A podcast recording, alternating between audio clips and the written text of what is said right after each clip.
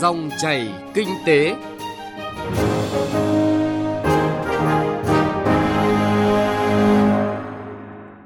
Biên tập viên Hà Nho xin chào quý vị và các bạn. Chương trình Dòng chảy kinh tế hôm nay chúng tôi chuyển tới quý vị và các bạn những nội dung sau. Bộ chỉ tiêu đánh giá mức độ phát triển về lao động trong doanh nghiệp nhiều ý nghĩa. Chuyên mục chuyện thị trường có phóng sự giá thịt lợn lên đỉnh mười hai năm, cách nào ổn định nguồn cung.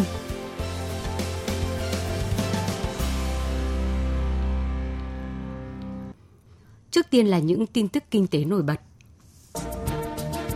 Điểm nghẽn lớn nhất của ngành dệt may hiện nay vẫn là vấn đề cũ, đó là phần lớn doanh nghiệp sản xuất gia công, tạo ra giá trị gia tăng thấp. Dù đây là ngành mang lại kim ngạch xuất khẩu lớn thứ hai trong cán cân xuất khẩu của Việt Nam hiện nay, tăng trưởng xuất khẩu qua từng giai đoạn đều trên ngưỡng hai con số, đạt hơn ba mươi tỷ đô la Mỹ xuất khẩu năm ngoái. Cụ thể, ngành dệt may xuất khẩu trên năm tỷ đô la Mỹ gồm vải và sợi thì giá trị nhập khẩu lại gần gấp ba lần, trong đó năm mươi phần trăm đến từ Trung Quốc. Do vậy, nỗi lo khó khăn đối với ngành dệt may tới đây sẽ là rất lớn. Ủy ban Kinh tế của Quốc hội đề nghị chính phủ quyết liệt việc cắt giảm thủ tục hành chính cho doanh nghiệp và người dân, đặc biệt trong lĩnh vực sản xuất kinh doanh, đầu tư xây dựng và giao thông. Đây là nội dung quan trọng trong báo cáo thẩm tra đánh giá kết quả thực hiện kế hoạch phát triển kinh tế xã hội năm hai không một chín và kế hoạch phát triển kinh tế xã hội năm hai không hai không vừa được chủ nhiệm Ủy ban Kinh tế của Quốc hội Vũ Hồng Thanh đưa ra. Theo đó, năm hai không một chín là năm hoàn thành tương đối đồng bộ các chỉ tiêu kinh tế Quốc hội đề ra với bảy chỉ tiêu ước đạt và năm chỉ tiêu ước vượt, tốc độ tăng trưởng kinh tế ước đạt sáu phẩy tám phần trăm. Ngân hàng Nhà nước vừa đề nghị chính phủ và các bộ ngành có biện pháp phối hợp để việc cho vay bê o tê giao thông có hiệu quả, giảm rủi ro. Báo cáo gửi Quốc hội do Thống đốc Lê Minh Hưng ký nêu rõ, hiện nay có nhiều dự án bê o tê, bê tê giao thông đã hoàn thành, đi vào khai thác có doanh thu không đạt như phương án tài chính ban đầu, với dư nợ khoảng năm mươi ba nghìn tỷ đồng có nguy cơ phải cơ cấu nợ, phát sinh nợ xấu cho ngân hàng thương mại. Chính vì vậy, để triển khai có hiệu quả hoạt động cho vay đối với các dự án bê o tê giao thông, rất cần sự phối hợp chặt chẽ và tham gia hỗ trợ tích cực của các cơ quan liên quan đối với ngân hàng thương mại.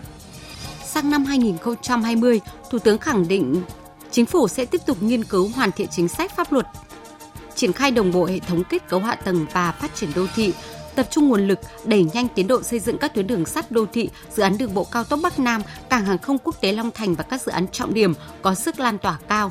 Phấn đấu hoàn thành trong năm hai không hai không các dự án, dự án cao tốc La Sơn Túy Loan, cơ bản hoàn thành đoạn Lộ Tẻ Rạch Sỏi, phấn đấu thông xe một số gói thầu của ba dự án đầu tư công thuộc dự án cao tốc Bắc Nam phía Đông, lựa chọn nhà đầu tư cho tám dự án thành phần còn lại. Chính phủ cũng trình Quốc hội báo cáo nghiên cứu khả thi dự án cảng hàng không quốc tế Long Thành. Theo đó, quy mô đầu tư giai đoạn một gồm đầu tư xây dựng một đường cất hạ cánh, một nhà ga hành khách với công suất hai mươi lăm triệu hành khách một năm, nhà ga hàng hóa một phẩy hai triệu tấn hàng hóa một năm và các hạng mục phụ trợ. Tổng mức đầu tư dự án là hơn một trăm mười một nghìn sáu trăm tỷ đồng, tương đương khoảng bốn phẩy bảy tỷ đô la Mỹ. Thông tin nhanh, chân thực, phân tích sâu những diễn biến thị trường, vấn đề kinh tế. Các chuyên mục hấp dẫn, cà phê doanh nhân, chuyện thị trường, kinh tế số. Dòng chảy kinh tế phát sóng lúc chín giờ năm phút đến chín giờ hai mươi lăm phút và phát lại vào mười ba giờ hai mươi lăm phút đến mười ba giờ bốn mươi lăm phút các ngày từ thứ hai đến thứ sáu hàng tuần trên kênh Thời sự vê o vê một của Đài Tiếng nói Việt Nam. Dòng chảy kinh tế, dòng chảy cuộc sống. Dòng chảy kinh tế, dòng chảy cuộc sống. Thưa quý vị và các bạn, như chúng tôi đã thông tin trong các chương trình Dòng chảy kinh tế trước, Tổng cục Thống kê, Bộ Kế hoạch và Đầu tư cùng các cơ quan đơn vị liên quan bao gồm Bộ Thông tin và Truyền thông, Bộ Tài chính, Bảo hiểm xã hội Việt Nam, Phòng Thương mại và Công nghiệp Việt Nam đang tiếp tục tiến hành đánh giá mức độ phát triển của doanh nghiệp để công bố trong sách trắng doanh nghiệp thường niên. Trong số bảy tiêu chí được thu thập dữ liệu, thống kê nhằm đánh giá mức độ phát triển của doanh nghiệp, đáng chú ý có tiêu chí mức độ phát triển về lao động. Cụ thể đó là những chỉ số nào? Xin mời quý vị và các bạn cùng nghe những thông tin tổng hợp ngắn sau.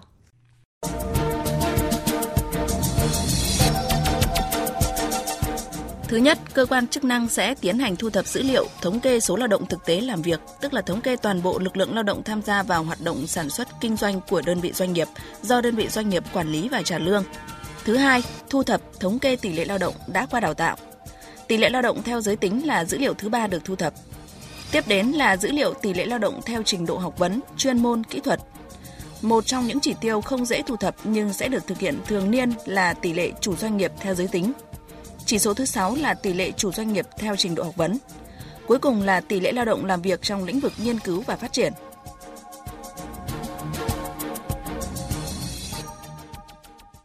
Vâng, thưa quý vị, như vậy là sẽ có bảy chỉ số được thu thập dữ liệu thống kê nhằm đánh giá mức độ phát triển về lao động, phục vụ mục đích chung là đánh giá mức độ phát triển của doanh nghiệp. Thực tế, thu thập nhóm dữ liệu này khó khăn, thuận lợi ra sao? Cần sự phối hợp như thế nào từ các cơ quan, đơn vị, từ người lao động? Những chỉ số này sẽ hỗ trợ như thế nào trong phát triển doanh nghiệp nói riêng, phát triển kinh tế xã hội nói chung? Chúng tôi phân tích nội dung này trong phần tiếp theo. Mời quý vị và các bạn cùng nghe. Trên thực tế, việc thống kê tình hình lao động bao gồm các chỉ tiêu như tỷ lệ lao động qua đào tạo, số lao động thực tế làm việc, tỷ lệ lao động theo giới tính đã được khá nhiều cơ quan đơn vị thực hiện. Có thể lấy ví dụ như bản tin cập nhật thị trường lao động Việt Nam hàng quý thuộc Bộ Lao động Thương binh và Xã hội. Trong bản tin này, số lao động có việc làm, chuyển dịch cơ cấu lao động, tỷ lệ lao động làm công hưởng lương, tỷ lệ người trong độ tuổi lao động thất nghiệp được công bố và so sánh giữa các quý hoặc là các năm với nhau. Tuy nhiên, những số liệu này đã có thể là cơ sở dữ liệu tốt nhất để các cá nhân tổ chức dựa vào đó xây dựng chiến lược phát triển hay chưa thì vẫn còn những ý kiến trái chiều. Ông Phạm Mạnh Thủy, trưởng ban phát triển nhân lực, Viện Chiến lược Phát triển, Bộ Kế hoạch và Đầu tư nêu ví dụ khẳng định khi đề cập nguyên nhân lao động trẻ thất nghiệp nhiều thời gian qua, nhiều ý kiến khẳng định do chất lượng đào tạo kém và chưa có sự phối hợp đào tạo hiệu quả giữa các doanh nghiệp với ngành giáo dục nói chung. Thế nhưng ở chiều ngược lại, các cơ sở giáo dục lại cho rằng bởi vì thiếu những số liệu thống kê sát thực và chi tiết về lao động và thị trường lao động, cho nên không có cơ sở để tuyển sinh và đào tạo theo nhu cầu thị trường, theo yêu cầu của doanh nghiệp. Cho nên cần những số liệu thống kê chi tiết, sát thực hơn là thách thức từ thực tiễn mới mong góp phần thay đổi chất lượng đào tạo. Ông Phạm Mạnh Thủy nói.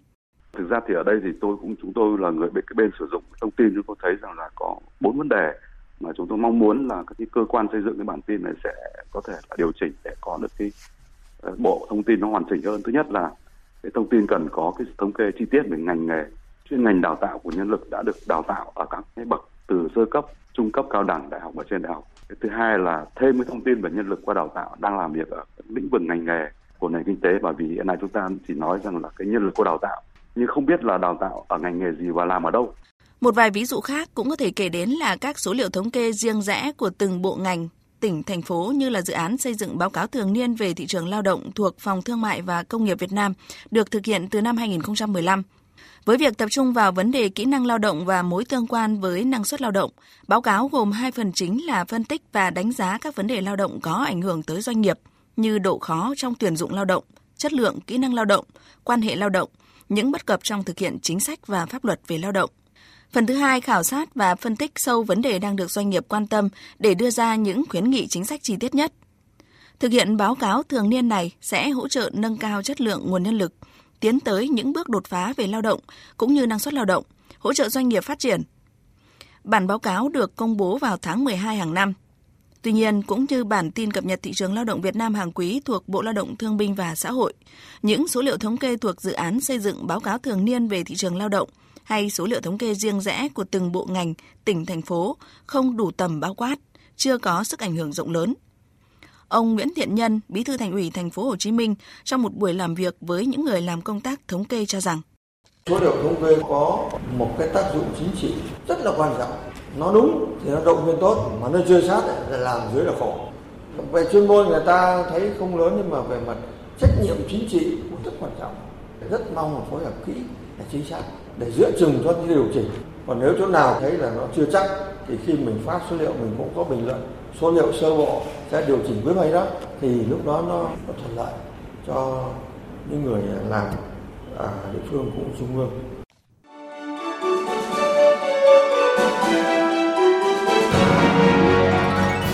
Dòng chảy kinh tế, dòng chảy cuộc sống.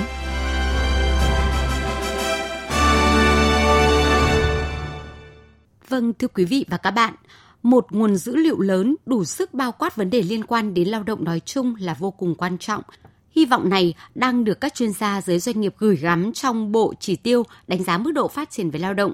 Xin mời quý vị và các bạn tiếp tục tìm hiểu về nội dung này qua cuộc trò chuyện giữa biên tập viên chương trình với ông Vũ Tiến Lộc, Chủ tịch Phòng Thương mại và Công nghiệp Việt Nam vê xê xê i. Thưa ông ạ, là đại diện của giới chủ sử dụng lao động thì ông suy nghĩ như thế nào khi mà đề án đánh giá mức độ phát triển của doanh nghiệp đặt mục tiêu là đánh giá về mức độ phát triển của lao động ạ? À, thật ra thì hiện nay thì một trong những cái sứ mệnh quan trọng nhất của doanh nghiệp và một trong những nhiệm vụ quan trọng nhất của chính phủ là tạo công việc làm cho người dân. Và hiện nay thì chúng ta đang trong quá trình phát triển, đang trong quá trình công nghiệp hóa, cũng là quá trình mà chuyển dịch cái lao động từ khu vực nông nghiệp sang khu vực công nghiệp và dịch vụ. Và cái sự chuyển dịch đó sẽ quyết định cái việc tăng năng suất lao động của Việt Nam và sẽ quyết định cái sự phát triển của Việt Nam và cũng như quyết định cái sự cái cuộc sống đàng hoàng của người dân. Bởi vì khu vực doanh nghiệp bao giờ là khu vực có khả năng tạo ra một cái lực lượng lao động và tạo ra những cái việc làm có chất lượng nhất. Cho nên lấy tiêu chí về lao động để coi như một cái tiêu chí quan trọng trong phát triển doanh nghiệp thì tôi nghĩ là cái điều cần thiết. Một mặt là nó nói lên cái nó nó phản ánh cái chất lượng cái lao động trong nền kinh tế Việt Nam. Mặt khác thì cái quy mô của doanh nghiệp ở mọi nền kinh tế trên thế giới thì người ta đều tính đến cái quy mô của của lao động trong các cái doanh nghiệp đó. Vâng, à, trong bảy chỉ tiêu này thì ông cho rằng là chỉ tiêu nào sẽ khó xác định nhất và cơ quan chức năng nên dựa vào đâu hay là cần sự hỗ trợ như thế nào để có được những số liệu chính xác, tức là phản ánh chính xác về mức độ phát triển lao động của các doanh nghiệp ạ? Và tôi nghĩ là để có được cái cái bộ chỉ số này thì các cái dữ liệu đầu vào là rất quan trọng. Mà cái điều đó nó sẽ liên quan đến cái vai trò rất quan trọng của Tổng cục Thống kê. Thế tuy nhiên thì tôi nghĩ là trong cái xu thế hiện nay thì cái việc thực hiện là xây dựng cái bộ dữ liệu quốc gia, cái dữ liệu về doanh nghiệp, dữ liệu về công dân, thậm chí đến từng công dân một thì đang được triển khai xây dựng. Và tôi vẫn nghĩ là trong tương lai thì chính những cái dữ liệu trong cái big data đó về công dân, về doanh nghiệp, về tổ chức ấy, sẽ là một cái nền tảng rất quan trọng để trên cơ sở đó chúng ta xây dựng cái bộ dữ liệu về phát triển doanh nghiệp. Lao động. Bây giờ chúng ta mới à, bây giờ thì có thể nói là chúng ta đang tiến tới một cái nền kinh tế số. Và bây giờ thì chúng ta hiểu rằng doanh nghiệp cũng phải doanh nghiệp số, và xã hội cũng phải xã hội số, và công nhân cũng phải công nhân số. Cho nên cái việc thu thập cái cơ sở dữ liệu, cái big data về các cái doanh nghiệp ở nước ta là một cái việc rất cần thiết phải được triển khai. Và cái thúc đẩy phát triển doanh nghiệp thì đang là một cái giải pháp quan trọng nhất để cái thúc đẩy phát triển kinh tế. À, chúng ta đều biết là trong cái quá trình phát triển này thì cái mức độ phát triển doanh nghiệp ở các địa phương là khác nhau. Đặc biệt là các cái số doanh nghiệp trên đầu dân đó, ở các cái tỉnh thành phố là hoàn toàn khác nhau. Và có thể nói là có một cái tỷ lệ thuận giữa cái tốc độ phát triển doanh nghiệp, giữa cái số lượng doanh nghiệp trên đầu dân với lại cái trình độ phát triển kinh tế của mỗi địa phương. Cho nên có thể nói là cái chỉ số phát triển doanh nghiệp, và đặc trước hết là cái chỉ số doanh nghiệp trên đầu dân đó, là một cái chỉ tiêu rất quan trọng phản ánh cái trình độ phát triển kinh tế của các địa phương.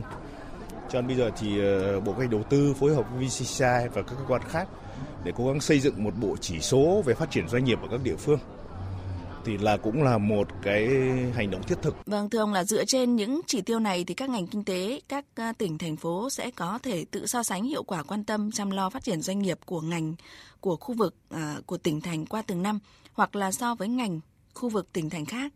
Ông cho rằng hiệu quả mang lại của cái sự so sánh này thì sẽ tác động như thế nào tới phát triển doanh nghiệp nói riêng, phát triển kinh tế xã hội nói chung ạ, và ông ông hy vọng gì ở cái bộ chỉ tiêu này? Tôi nghĩ là một cái yêu cầu rất là rất là sơ đẳng trong một cái thời đại số, trong một xã hội số, trong một chính phủ số là các cái dữ liệu về hoạt động của doanh nghiệp và dữ liệu về hoạt động của công dân thì bao giờ cũng được minh bạch hóa và tích hợp trong cái hệ thống dữ liệu quốc gia.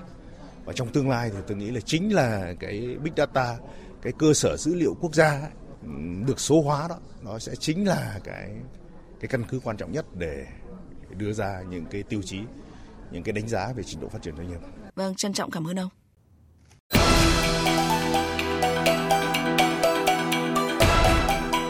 Chuyện thị trường. Thưa quý vị và các bạn, hiện nay giá lợn hơi ở các tỉnh thành phía Nam từ năm mươi tám đến sáu mươi ba nghìn đồng một kg, cao nhất trong mười hai năm qua. Giá thịt lợn tăng cao là do nguồn cung thiếu hụt. Khi Tết Nguyên đán đang cận kề thì vấn đề bình ổn giá thịt lợn đang cần các ngành chức năng có giải pháp tối ưu. Lệ Hằng, phóng viên thường trú tại Thành phố Hồ Chí Minh có bài viết đề cập về vấn đề này. Mời quý vị và các bạn cùng nghe.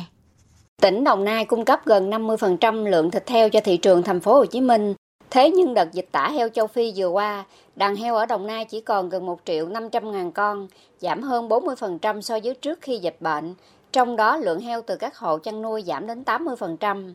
Theo công ty cổ phần chăn nuôi xê bê Việt Nam, doanh nghiệp chiếm thị phần lớn về nguồn cung thịt heo, thì từ nay đến cuối năm không thể tăng đàn để bổ sung nguồn cung, vì còn phải theo dõi tình hình dịch bệnh. Hơn nữa, thời gian từ sản xuất con giống đến xuất chuồng cũng phải mất một năm. Trước tình hình này, một số doanh nghiệp ở Thành phố Hồ Chí Minh cũng đang cân nhắc các phương án nhập thịt heo trong trường hợp thiếu hụt nguồn cung.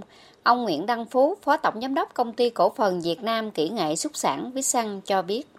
Anh có đưa ra kịch bản này, tuy nhiên ấy, giá nguồn nhập ấy, thì phải bảo đảm hai yếu tố, phải có thị trường và giá tốt. Tuy nhiên cái nguồn nhập hiện nay khi mà nguồn cung thiếu thì các nguồn nhập đều điều chỉnh giá đầu vô. Cho nên Vissan chúng ta cân nhắc lựa chọn các đối tác như thế nào để có giá tốt nhất phù hợp trong thời gian tới.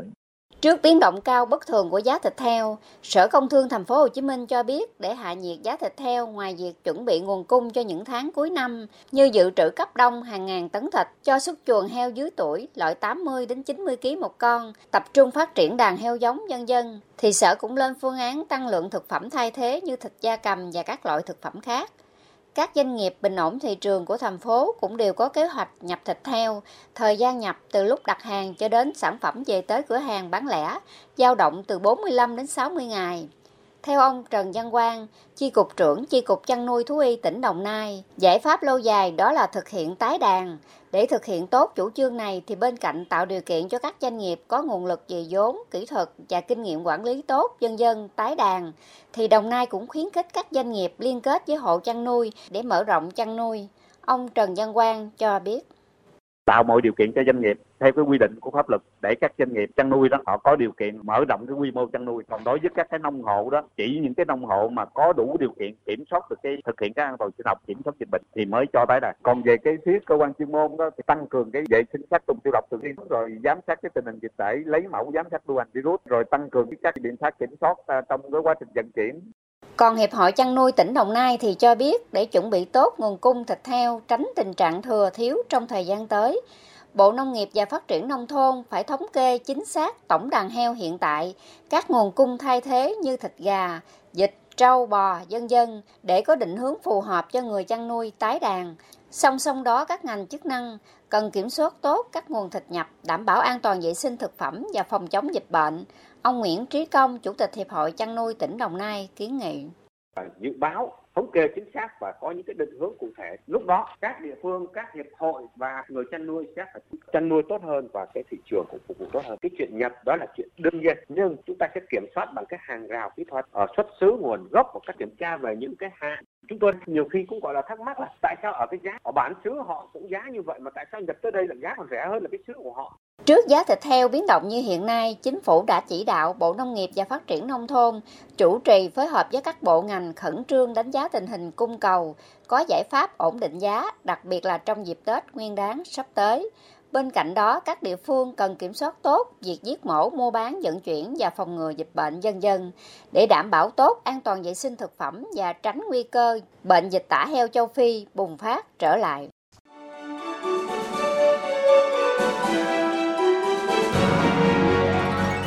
Dòng chảy kinh tế, dòng chảy cuộc sống.